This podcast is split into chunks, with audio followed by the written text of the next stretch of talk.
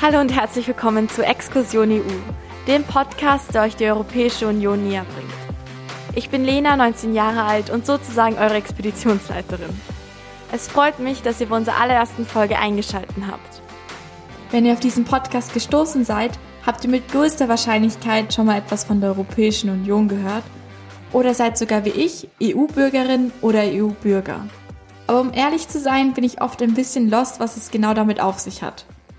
Um mitreden zu können, sollte man aber zumindest Ahnung haben, worum es geht.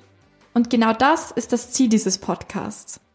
Ich möchte mit euch Wissen und Erfahrungen rund um die Europäische Union sammeln, Hintergründe und Prozesse der EU verstehen lernen und herausfinden, wie wir, die Jugend, die EU und damit unsere Zukunft mitgestalten können. Denn jetzt kommt's. Die Europäische Union hat das Jahr 2022 ins Zeichen der Jugend gestellt. Sie will uns nach den vielen Einschränkungen und Herausforderungen durch Corona eine Plattform geben, damit wir mitreden können, wenn es um unsere Zukunft geht. Deshalb werden wir vorschlagen, 2022 zum Jahr der europäischen Jugend zu erklären.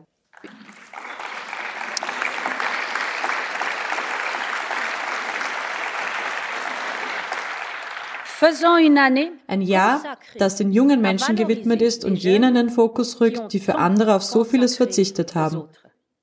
Und die jungen Menschen sollten auch die Debatten auf der Konferenz zur Zukunft Europas bestimmen. Das ist ihre Zukunft. Das ist ihre Konferenz.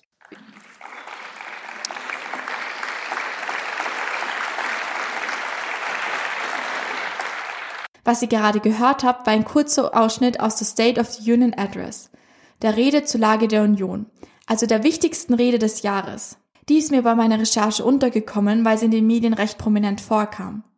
Jetzt stellt sich die Frage, was genau bedeutet das Jahr der Jugend und wie hängt das mit der Europäischen Union zusammen? Die Person, die ihr da sprechen gehört habt, ist übrigens Ursula von der Leyen. Sie ist Chefin der Europäischen Kommission bzw. EU-Kommissionspräsidentin. Na, Hand aufs Herz, habt ihr das gewusst? Ursula von der Leyen hat einen der wichtigsten Posten in der EU. Bevor wir aber ins Detail gehen, fangen wir mal von vorne an. Was ist die Europäische Union eigentlich? Ich bin vermutlich nicht die Einzige, die diesbezüglich noch nicht ganz durchgeblickt hat. Hoffe ich zumindestens. Ich glaube, es ist jetzt mal Zeit, den Wissensstand über die EU zu prüfen. Schauen wir mal, was mein Umfeld zum Thema EU zu sagen hat. ich hätte eine Frage. Was verbindet ihr eigentlich mit der EU? Also es ist für mich eine sehr komplizierte Struktur, die für viele nicht greifbar ist. Ein zusätzlicher Gesetzgeber, der uns äh, Vorschriften macht. Ich habe leider wirklich überhaupt keine Ahnung. Mm, das hat eigentlich meine Annahme bestätigt. Viele wissen eigentlich gar nicht so genau, was die EU ist und was sie ausmacht. Selbst ist die Frau. Hier das Ergebnis stundenlanger Internetrecherche.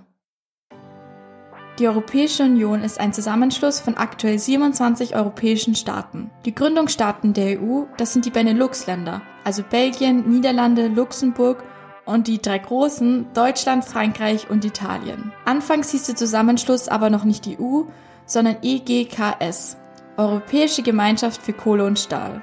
Denn diese zwei waren die wichtigsten Güter für die Rüstungsproduktion, also für alles, was man für den Krieg brauchte.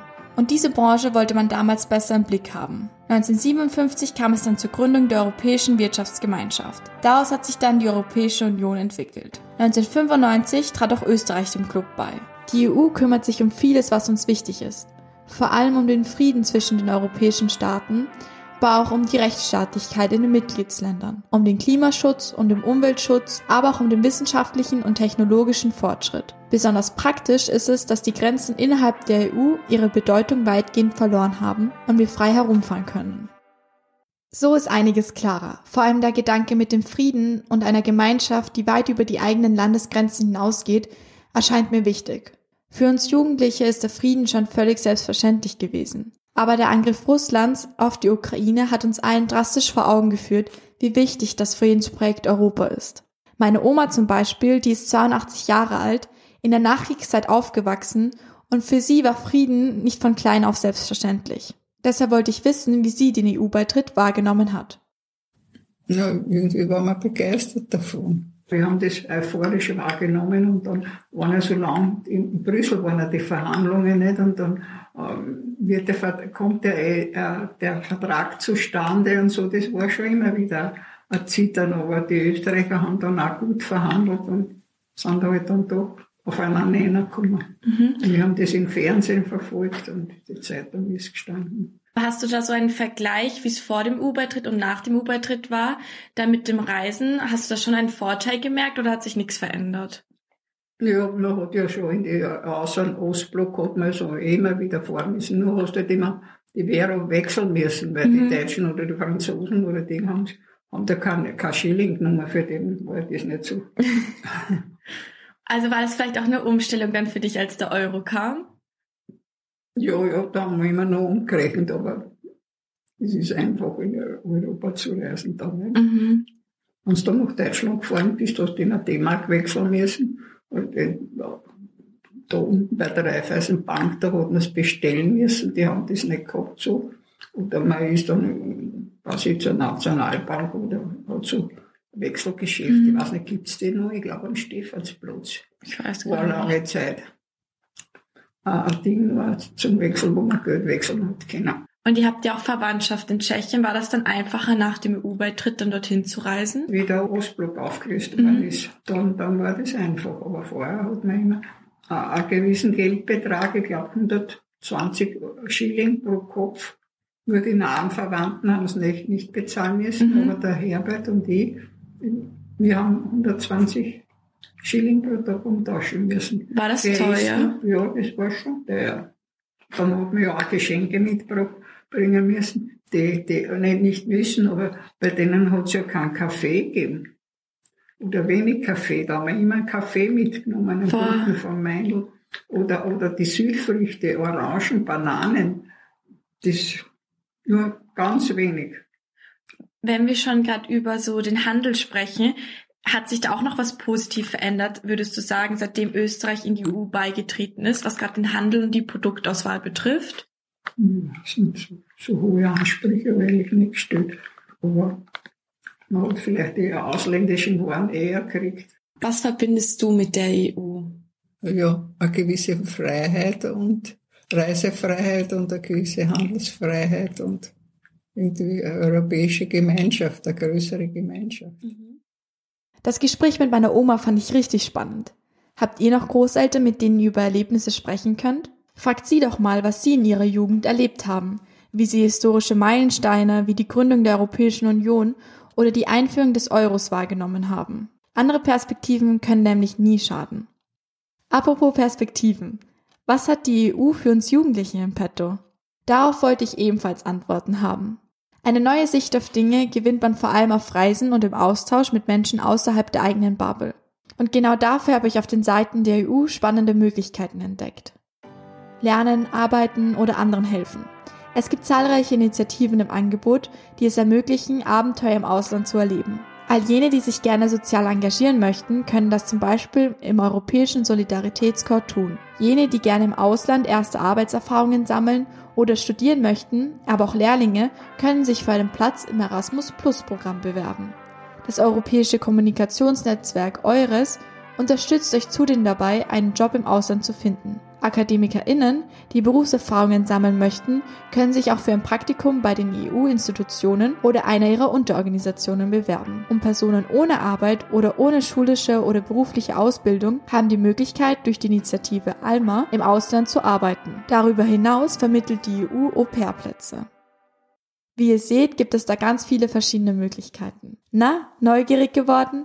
Dann klickt mal, so wie ich, durch das Jugendportal der Europäischen Union. Den Link dazu habe ich euch in die Shownotes gepackt.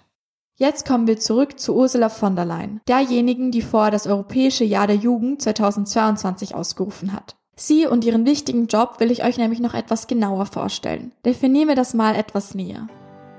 Die Europäische Kommission ist das ausführende Organ der Union. Sie präsentiert Ideen, wohin die Reise gehen soll und was wir dafür brauchen. Das bedeutet, dass sie Vorschläge für neue Rechtsvorschriften erarbeitet und dann schaut, dass sich alle an die Vorschriften halten, wenn sie einmal von den Mitgliedstaaten und dem Europäischen Parlament beschlossen sind. Die meisten Dienststellen der Kommission haben ihren Sitz in Brüssel oder Luxemburg. Aber es gibt auch in jedem EU-Land Vertretungen der Kommission. Die Vertretungen außerhalb der EU werden als Delegation bezeichnet vom Europäischen Auswärtigen Dienst betrieben. An der Spitze der Europäischen Kommission steht Ursula von der Leyen. Ihre aktuelle Amtsperiode läuft bis 2024. Sie ist übrigens die erste Frau in dieser Funktion. Die Kommission selber besteht aus 27 Mitgliedern, die man auch, wer hätte es gedacht, Kommissare nennt. Jedes Mitgliedsland nominiert eine Kommissarin oder einen Kommissar. 27 Kommissare, 27 Mitgliedstaaten. Klar, oder? Die Kommissare handeln aber nicht im nationalen, sondern im europäischen Interesse. Der Kommissar aus Österreich, das ist Johannes Hahn, muss also das Wohl aller Mitgliedstaaten und nicht nur das von Österreich vor Augen haben. Alle KommissarInnen haben sich einen mehrstündigen öffentlichen Hearing